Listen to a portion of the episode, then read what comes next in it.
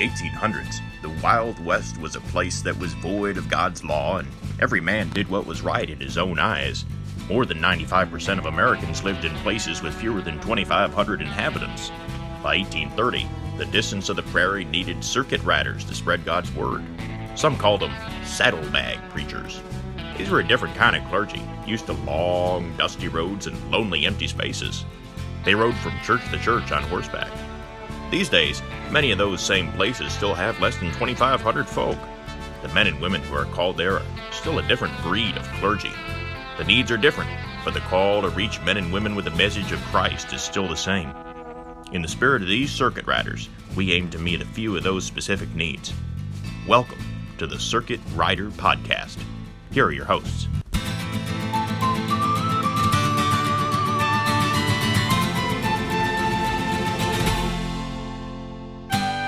Hi, I'm Doug. Welcome to the Dirt Road Circuit Rider Podcast. That's a mouthful. If you're trying to learn it, it is a mouthful for us. If we're trying to learn it, it's uh, Steve, Mike, and Doug, and we're just here uh, today to bring maybe some hope, maybe some enlightenment, or if nothing else, to let you realize that there are people who are dumber than you in the world doing ministry, and you can learn from our mistakes. that's what that's my purpose in life. It's to set the lowest possible standard so other people are encouraged.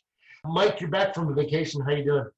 Yeah, I don't know if it's even a vacation in COVID. It's been an interesting world we're living in right now, and um, just things have to do with. I think, you know, as a pastor of a church in rural America, uh, vacations are stay vacations are not real. Uh, we were a stay vacation, so it was an interesting vacation to say the least. A lot of projects. I have a tree down in my yard right now that we're cutting up, so fun times here at, uh, in Wisconsin. Steve, you're you've been sedentary, just sitting at home yeah, right. watching Netflix, right? But by the way, that's a weird question. I'm going to ask it. So, have you? What do you do to relax? Because for me, I've watched everything there is to watch, and my garden is, uh, you know, it's it's not enjoyable at this point. It's hot, and the weeds are taking over. So, what are you doing to relax during this COVID time? You know, I bought a kayak. Well, I didn't buy. I was gifted a kayak from our church. Yeah. And so I'm going out to some stock ponds and practicing. So now I know city folk won't get that. Like you get a kayak, you're supposed to go down, you know, like I don't know, the rapids or something. but I'm out in ponds just learning how to use this thing and and I walk, but I'm not a big Netflix Netflix fan. So I I'm not gonna watch a lot of TV anyway and, and there's no sports other than all the great games from the past. Well, I already watched those. I can Google and see who won and turn it off. There's no suspense. Yeah, I'm hoping I go a little senile so I can forget the end of the great games. Yeah, and you know, re-engage. I don't know. That's a horrible joke, but yeah. You're gonna get letters now. That's what's uh, happening. We're getting letters. oh, if only, if only. Any publicity is good publicity, right? Mike, what are you, what are you doing? You're back from your stay. That sounds like a trap. Staycation. vacation. It's a trap. It's it's not real. Um, so what are we doing to rest in our house? Uh, walking. Been trying to take a lot of walks. Uh, learning the kayak too. Believe it or not, still is. I think Steve and I are mirroring our our breaks. I'm not a big uh, TV guy. I was a big sports guy, so I roam around watching little league games. No, I'm kidding. I don't. But in reality, I just uh, looking things. I think just to chill out. I think biggest thing we're trying to do is enjoy summer in Wisconsin, we have two seasons, winter and mosquito season, and we're in the middle of mosquito season. So we're just trying to enjoy mosquito season while it lasts before it snows next month, and then we'll be ready again for the next season. Yeah, we say that in Michigan too. We say uh, we love summer. Both weeks are fantastic. So it's it's kind of like that at times. No man. So Mike has admitted that he's the creepy old guy that shows up at little league games. Like, no, no, no. I do not watch Little League games. That was a joke. That was a But you know, just I mean, just okay. So I'm the I'm the old guy here in the bunch. I think I'm uh, older than you by a lot. I don't know. I'm 53. How old are you? I'm almost 60. Okay, so anyway, I'm the I'm the middle aged guy in the bunch. But I used to attend every single sporting event. Okay.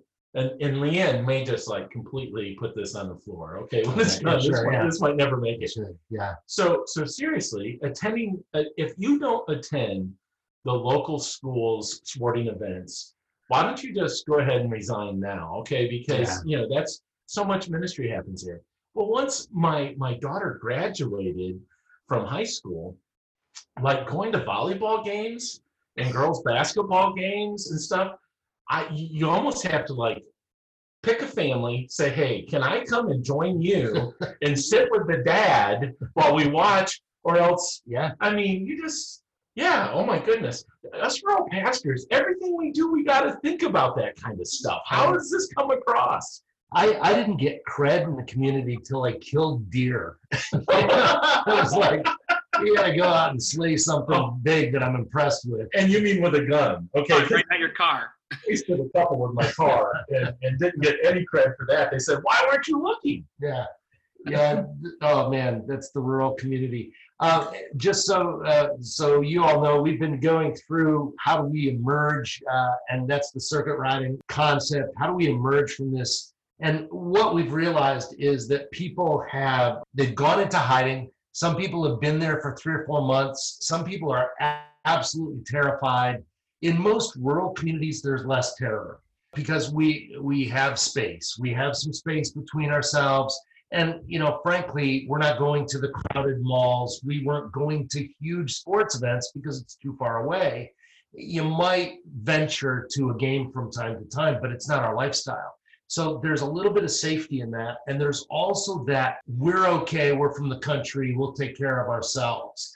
And i think there's a little bit of arrogance in it too. I'm not trying to be offensive. So here's the question. When your herd is free ranging how do you get them back? Because they've been gone for a while. Your your herd's gone. Uh, we've been online, and you know I've heard a million pastors say that their their attendance is up using Zoom or using Facebook or whatever. And yeah, I mean more people walked in the door, but a lot of people have walked out the door. So you know, I I think the biggest thing is we start about the the whole regathering process and the reopening. And my gosh, I don't know about you, but if I get one more email on how to reopen and how to regather from some wonderful megachurch. God bless them. There's nothing wrong with megachurches. I'm not critiquing them, but in reality, I don't know about you, but honestly, my inbox is full. Like this is how you reopen. This is what you do. And I think we fall into some binary choices that we, we can't have to be careful. You know, and it, it tells us like it tells us that we need to gather. Like that's a Jesus thing, right? Two or three gather in a name. Hebrews tells us to not neglect that. And I think for all of us, I think the big thing is thinking outside the box. What does that look like?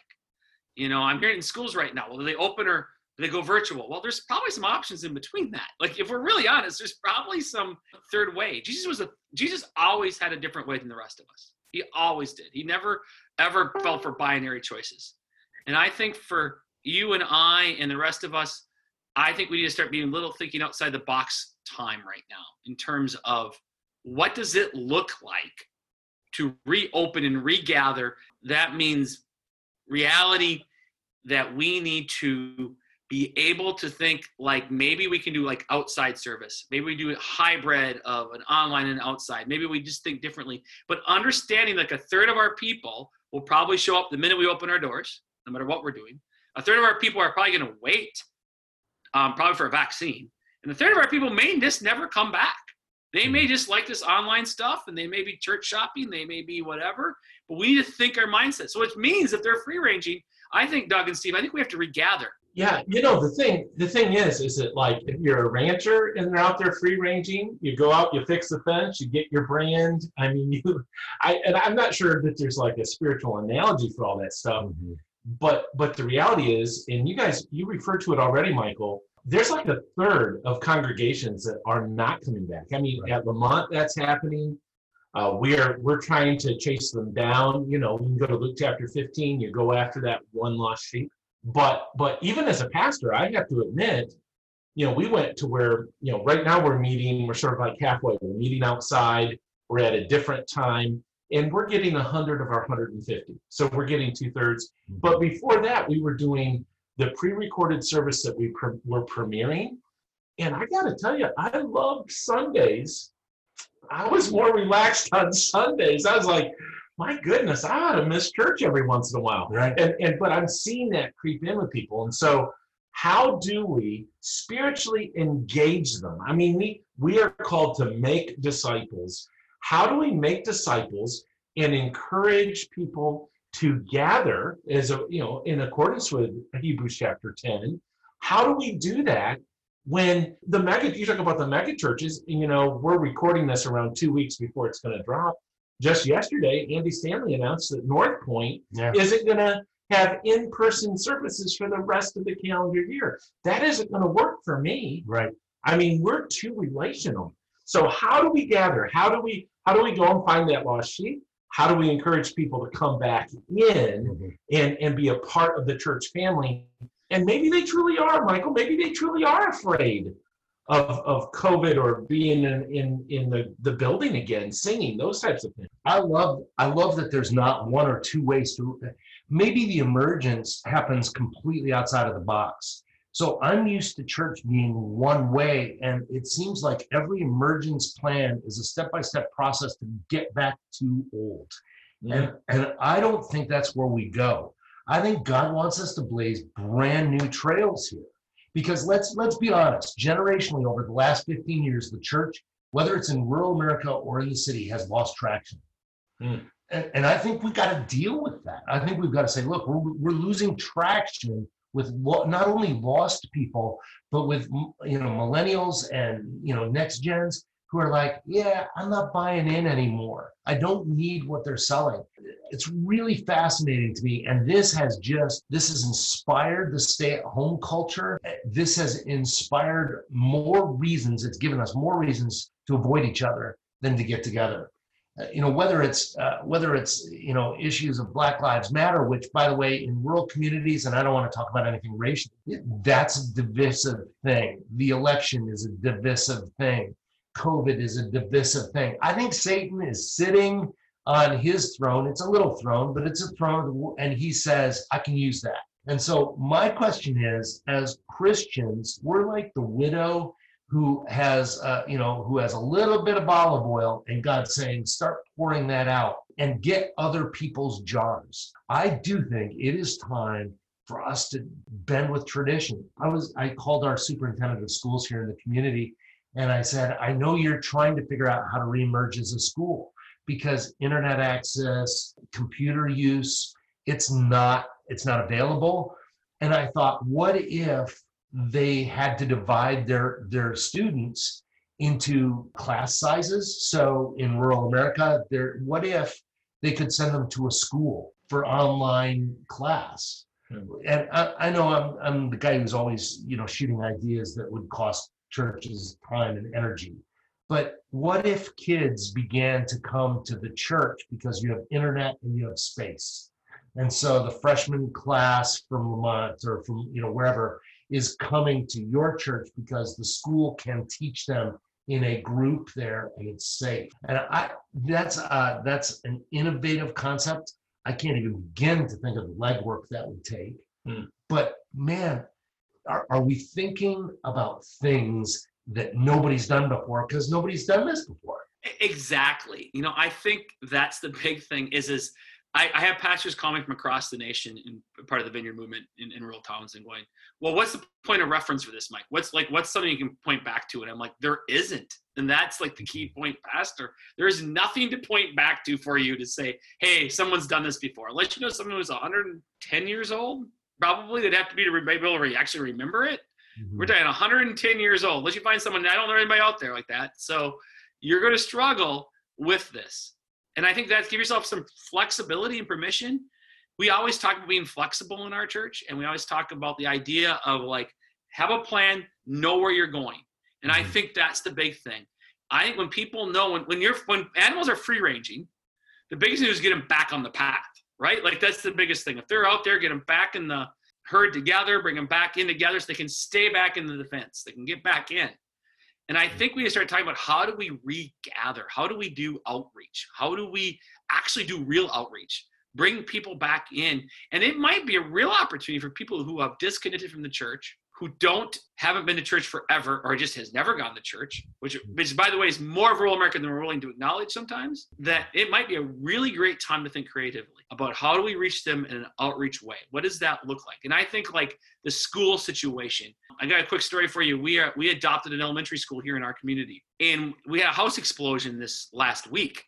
One of the staff members, a special ed aide, died in the explosion. A house exploded, propane blew the whole house. I got an opportunity to minister to the staff throughout this last week. Um, it was an amazing moment to be able to speak into them. Now, that's an opportunity due to crises and different things. What is out there that we're missing that we could reach out to in your context, in your community, to someone who needs it? who's who's desperate. There's there, there's always somebody like there's always a mayor of every little town, even if they're like they work another job. Most of them do. Ours does here. Talk to the guy that runs your town. Talk to the people that know what's going on. Because I'll tell you, they probably have a really different perspective than we do as pastors of like what's going on. And I know like our mayor right now is worried about like keeping the economy going in our town. Like he's worried about the businesses and in factories. Can they stay open? And can we keep jobs? So you know, I just think that's the big thing. And Steve, I just being creative, like what does that look like? I mean, what are your thoughts on all that? Like for me to get creative, my when when you begin to talk about new ideas, I want to make sure that I'm within scripture.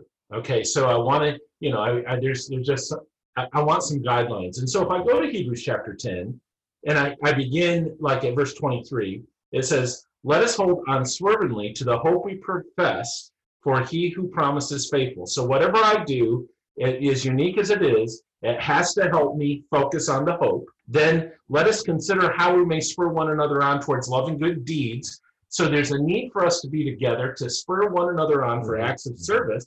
Let us not give up meeting together as some are in the habit of doing, but let us encourage. Let's give each other courage. Let's give courage to one another. And all the more as you see the day approaching.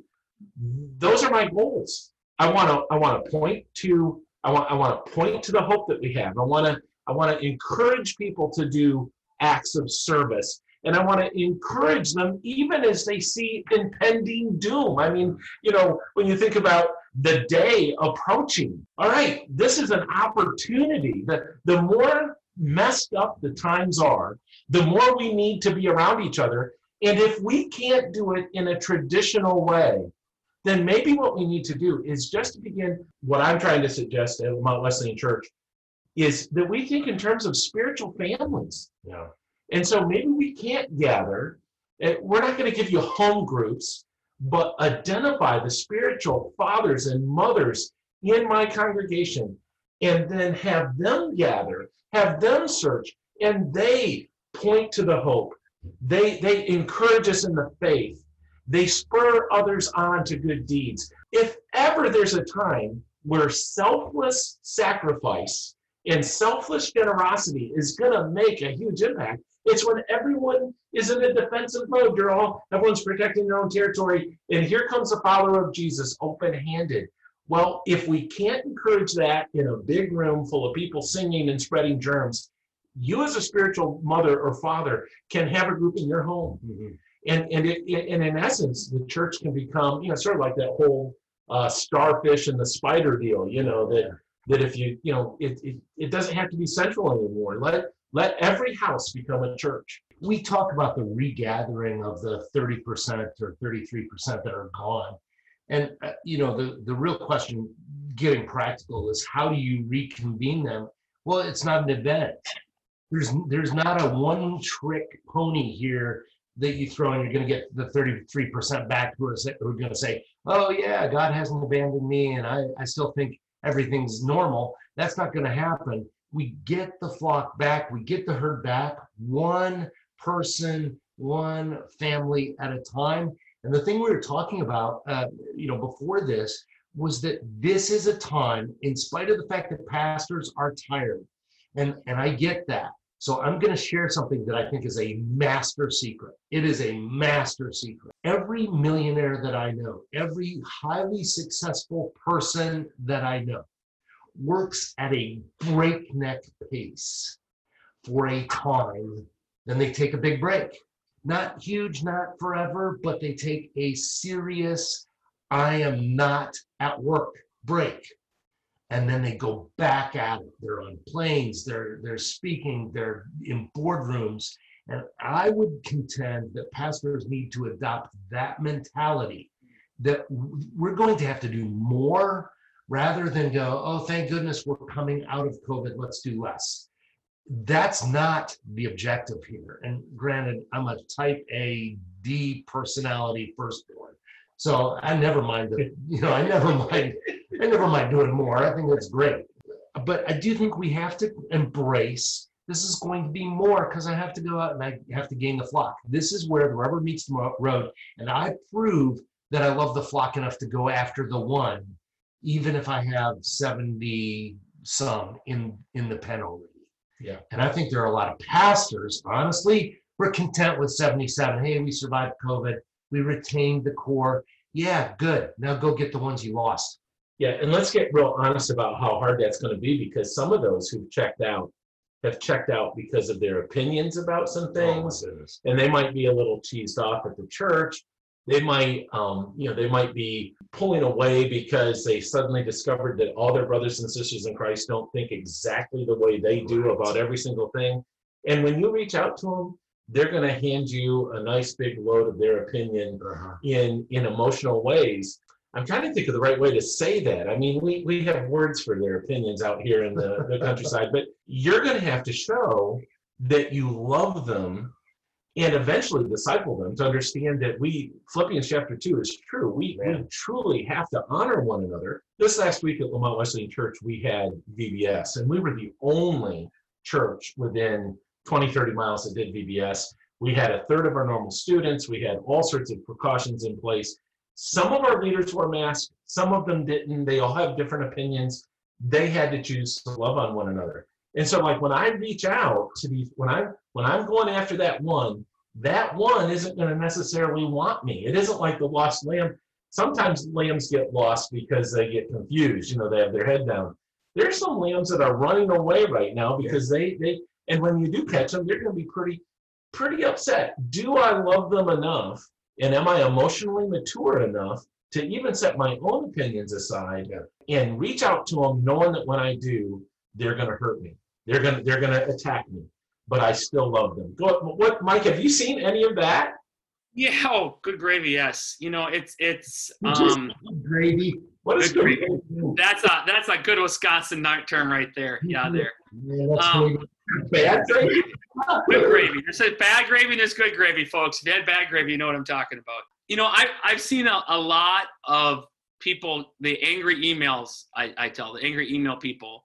And some people some people have just silently walked away too. Like that's some of the other reality too. Some aren't expressing their anger. I'm I'm Norwegian, Scandinavian by background. If you can see me, I'm about as blonde and pale as it gets. Scandinavians do not like to express their opinions. They like to just like quietly just walk away. And I think we need to be ready for all the types. Either the people that are sending us angry emails and the ones who are just seem like they've disappeared. And I think there's got to be a lot of mercy and grace in that. And I also think we have to be honest with ourselves when Jesus challenges us to love our neighbor in this. And I think that, like, like what do we really about when we understand loving our neighbor? In my opinion, that's going to be the key to this whole thing for us to recover. One one neighbor at a time, one family at a time, one person at a time. That how can we love on our neighbor when they don't see eye to eye of what we thought that we saw eye to eye with? And I think Jesus is that third way. Jesus is the option that's not binary. And I and I and I'm not trying to get political here like that, but we have fallen into a culture and society of a binary choices. You must do A, you must do B. You must be on this side or on that side. You must be right, you must be left, you must be whatever. Jesus just never took the bait. And I think for us pastors, we need to be very cautious of that and ask ourselves, where is the Jesus way in this? And how do we love our neighbors in these scenarios? And I think what's going to happen, I think the unique moment in this isn't just the people in our church. I think the unique moment is that person on the sidelines that has been watching your church from a distance for a while. And we all know in rural America, it's, it's like the long dating scene. scene. How about you? But most rural America was like this. They don't jump into your church right away unless they happen to move from another town. They usually watch you from a distance. Mhm. Then they hang out with you sort of before you go in. Because once you go in, it's like I've showed up at the church. I'm probably going to come back. You know, like after a couple times, I'm I'm committed longer term. Rural America is a longer term commitment. That's why they take longer. So right now, not only are your people watching you, but your whole town is watching you. Your community's watching you. You know you're getting observed from everything you do, anyways. So the reality is, how do we express that in a way that speaks of Jesus?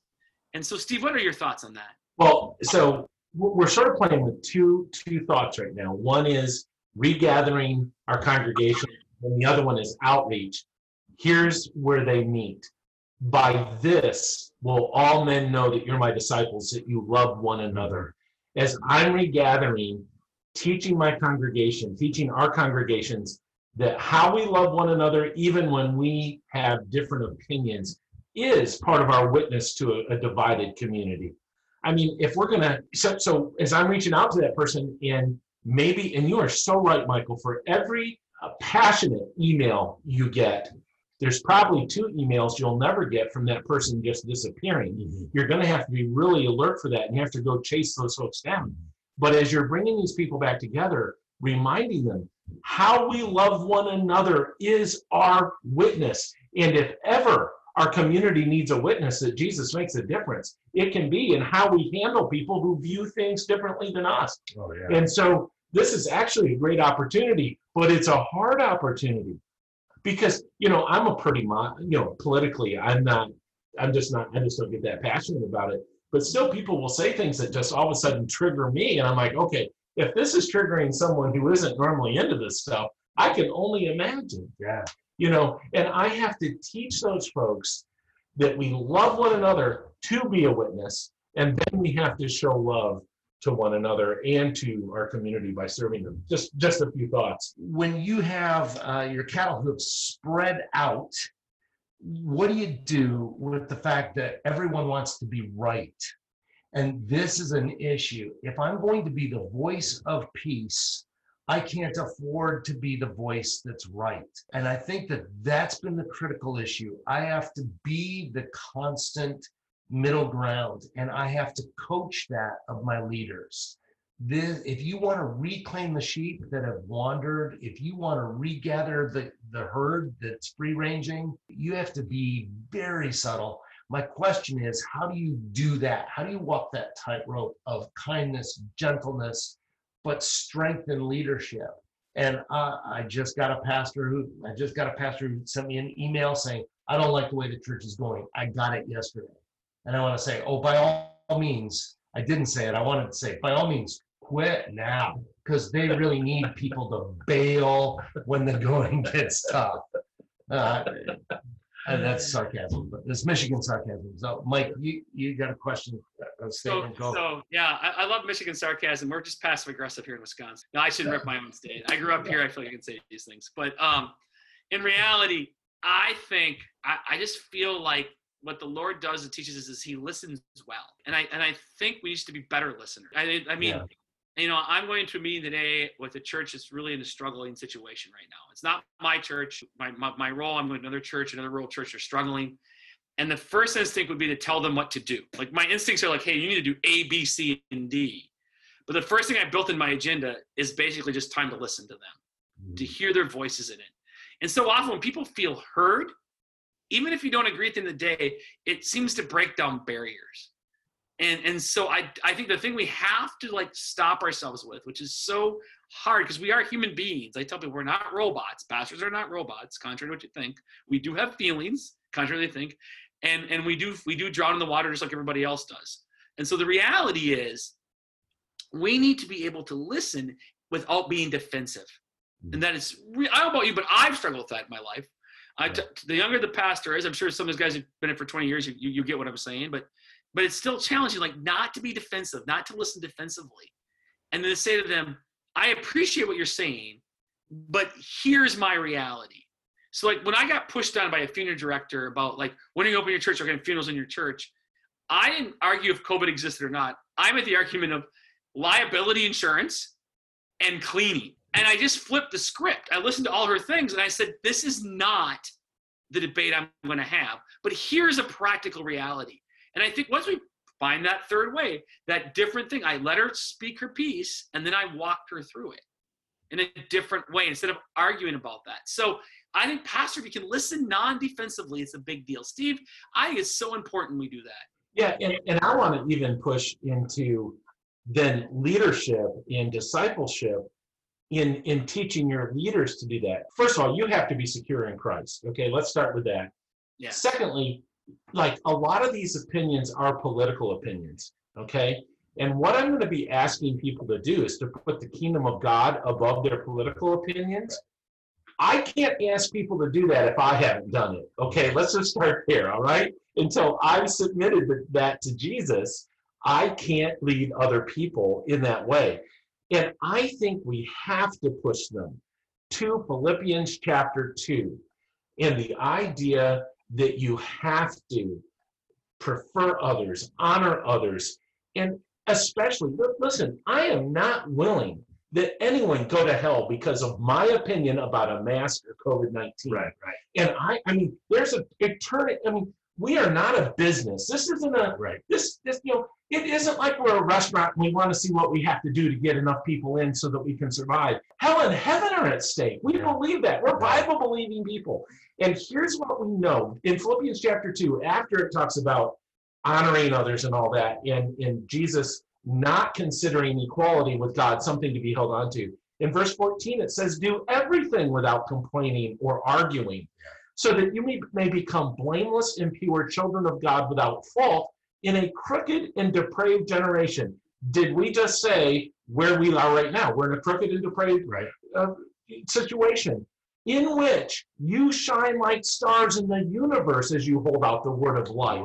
For crying out loud, if if I I personally have to model this, but then I have to challenge those who are spiritually mature in my church and say, listen, this is a dark time. This is a depraved generation. You have opinions. You have opinions. Give them to Jesus. Let's get people into heaven and, and not let the petty things that are separating this world from getting in the way of the mission. This is the time. If if if we really are going to go a new direction, Doug, Yeah. and, and Mike, we're we're going to do this because of the mission, the cause. Yes. Not not and, and it isn't a business plan. I'll say that again. Right. It isn't like I'm just trying to get my. I'm not trying to regather because I want a bunch of people in my church. I'm trying to regather because heaven and hell are at stake. Right. And so Paul says, I became all things to all people Mm. so that I could win a few. So to the mask wearer, I'm a mask wearer. To the non-mask wearer, I'm a non-mask wearer. To the person who thinks Black Lives Matter, I think Black Lives Matter. To the person that I, I have to embrace the role of the peacemaker because that is the role that Christ gave us as as ministers. So step out boldly, but ask people, listen to them. The truth is, most people, most people don't need to be right all the time. They might argue, they might push, they might call you terrible names, but we have to stay the course. We've got to be the ship of hope, the ship of peace. Yeah. you know, Jesus tells us, "Blessed are the peacemakers, for they are the children of God." You know, I, I think and I love what you said when Paul said, "For all things," I was thinking about later, and Paul said, "You know, don't eat meat if it bothers someone, it leads them away from Jesus. Eat, you know, eat meat if it helps them lead them to Jesus." Basically, is what he's saying. He's, Oh, and let's get real real. Okay, this is a podcast. Let's get real real. Okay, here's how much Paul meant that and and how he dealt with Timothy. In Acts chapter 15, they come up with this idea that you don't need to be cut on to be a Christian. Right. The first thing he does with Timothy is he gets out a knife. You're you're complaining about wearing a mask. Okay, now let's just compare some pain issues here for just a minute. But he gets out a knife on Timothy because the kingdom mattered. And, and we have to put that in front of the spiritually mature in our church. We have to put that out there and ask them to walk away mm-hmm. from these so that for the kingdom, not so that they'll agree with me politically. Yeah. Okay, you know what I'm saying? I'm not asking them to agree or to change their political beliefs, but to put the kingdom first. It is. I, we're getting into Hey, this. and sadly, I hear the cows coming home, so we got to wrap it up, guys. But I will say this: it, these are the tough days, and we've been called into this time. This is our legacy. I was talking to a leader, and I said, "This is your legacy right now. This is your legacy. We can't afford." To blow this opportunity because it is an opportunity. I come back to the faithfulness of God. You know, Hebrews 10 23, actually, the beginning passage that we started reading, just said, I love this.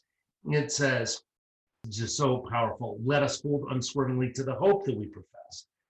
And I, let us hold to the hope that we profess. Look, we're we're hope, we're peace, we're love, we're Christ. That's not about a mask. It can be. I'm willing to let it be, but not to win. I mean, you know, I, I think this is good. It's been great, guys. Good spending time with you. Those cows come home awfully early, it seems like. Yeah, I don't know. Yeah, yeah, it does.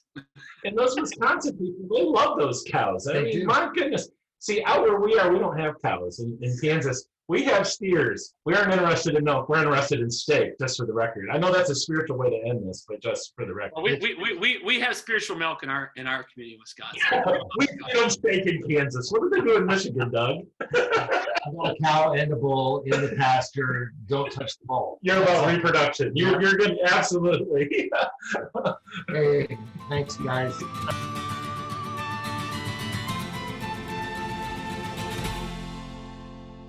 The Circuit Riders would like to thank our partners for their interest in assisting rural leaders. Rich Roast Custom Coffee, supporting rural missionaries with a wide variety of delicious worldwide coffees. Our friends at ThinkOrange.com, wanting to join your team to help you create a better experience this week for kids and teenagers. Katrina at CrossroadsFarm.org. Vineyard Small Town USA. Vineyard Small Town USA, equipping churches to plant in small towns across America. Disciples of Jesus making disciples. MultiplyVineyard.org slash smalltown USA. Crossroads Farm, working alongside of rural remote churches to provide an outsourced cooperative youth ministry that really works. CRF, loving the rural team. www.crossroadsfarm.org. Dirt Roads Network, transforming rural America by planting and revitalizing life giving churches in small towns and communities. www.dirtroadsnetwork.com. For more information about the Circuit Riders or any of these partners, check out our Facebook page or contact them on each of their websites. On behalf of the riders, I'm Carl Miller saying, until the next Circuit Riders podcast next week, happy trails.